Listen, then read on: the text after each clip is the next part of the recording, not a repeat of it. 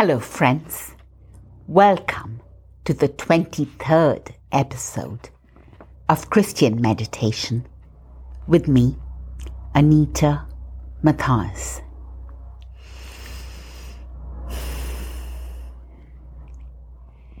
Let's begin to detach from our beloved, broken world and return to the gentleness at the heart of the universe, the Lamb upon the throne.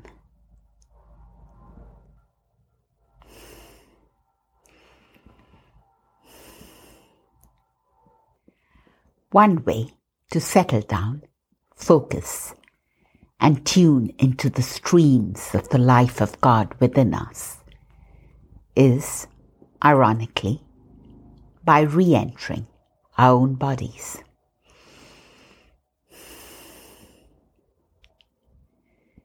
Become aware of your breathing and slowly begin to deepen your breath.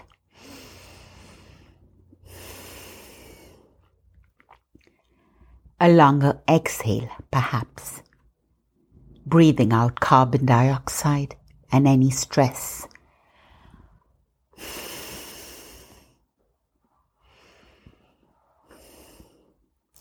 And then a longer inhale, filling your lungs with oxygen and the love of God poured into your heart by the Holy Spirit.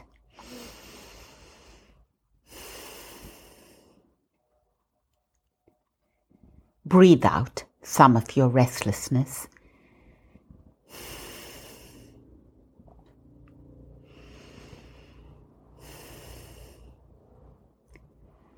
Breathe in some of the deep peace of the stars.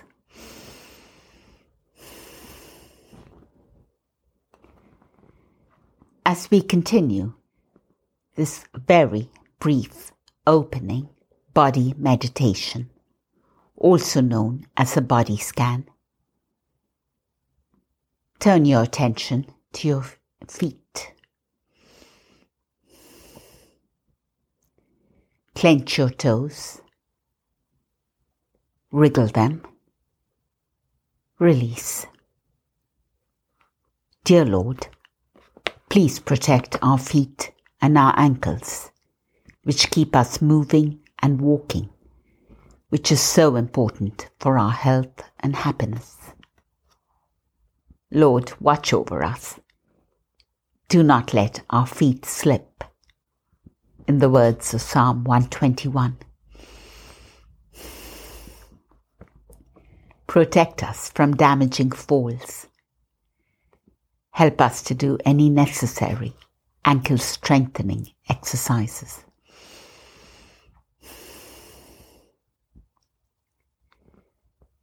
Send your breath upwards to your hips, your low back, and your stomach, all of which can be reservoirs of unresolved emotional tension, which can also cause sciatica and back pain.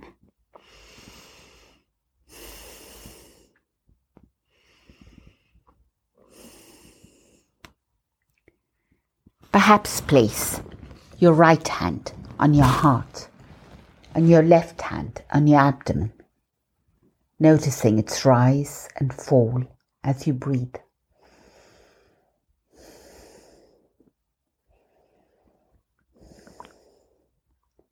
Lord, preserve our bodies, energy and strength as long as we have good work to do on this earth.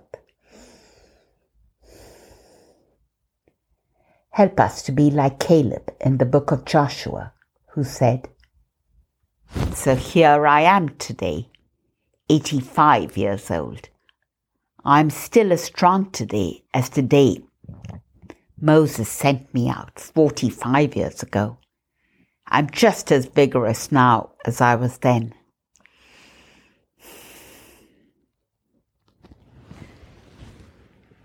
Raise your shoulders, which are other reservoirs of tension and stress, to your ears. Roll them forwards, backwards, again.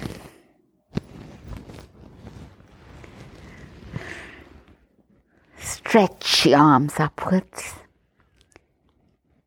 Clasp your right wrist with your left hand and bend towards your left. Then reverse the motion. Breathe.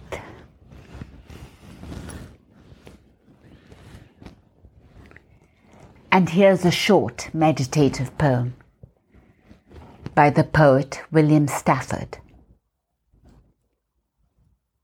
Yes. It could happen any time.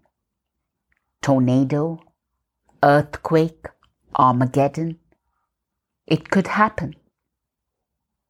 Or sunshine, love, salvation. It could, you know. That's why we wake and look out. No guarantees in this life. But some bonuses, like morning, like right now, like noon, like evening.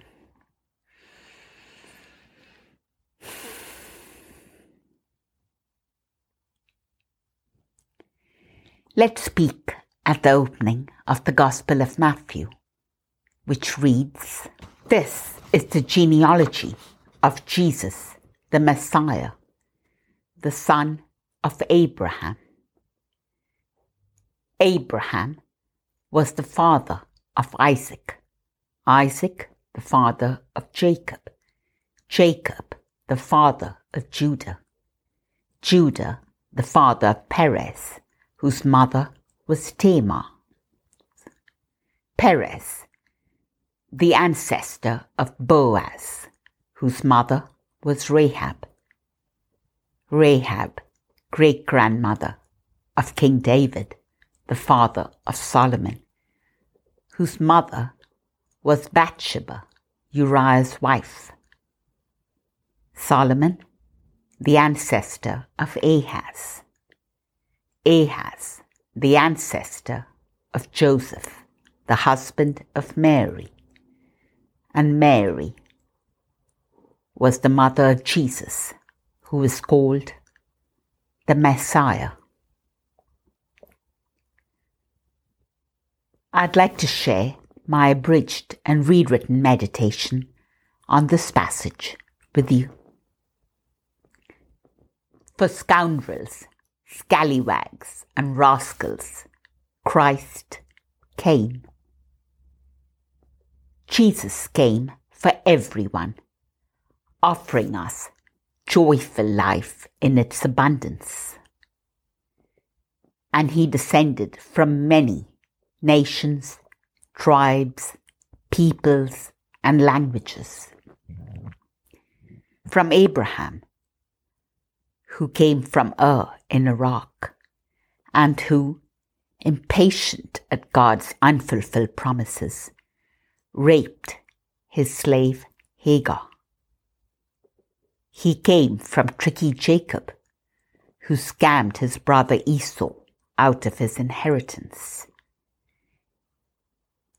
He came from Judah, who impregnated his daughter-in-law Tamar. He came from Rahab, a Canaanite prostitute, ancestress of King David, he who spotted the very beautiful Hittite woman Bathsheba bathing, raped her, then had her husband, Uriah, killed. He came from their son Solomon, whose three hundred concubines and seven hundred wives included the Ammonite princess Namah, ancestress of wicked King Ahaz, who sacrificed his children to Moloch. Ahaz, ancestor of Joseph, husband of Mary, mother of Jesus, the Messiah. From all of them, Christ came. And he came for everyone. All can dive into the cascades of his love.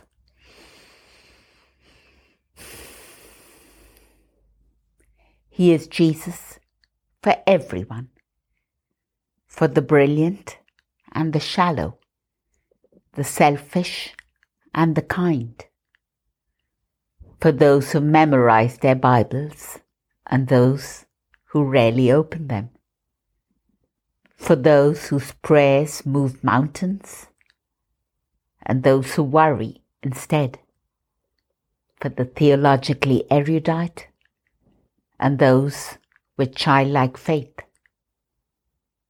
Liars, embezzlers, the avaricious, psychopaths, sociopaths, the sad and those who sadden others.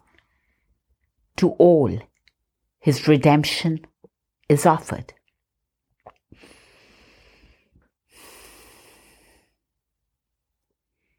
He came for people from every nation and language. For those we respect and find interesting,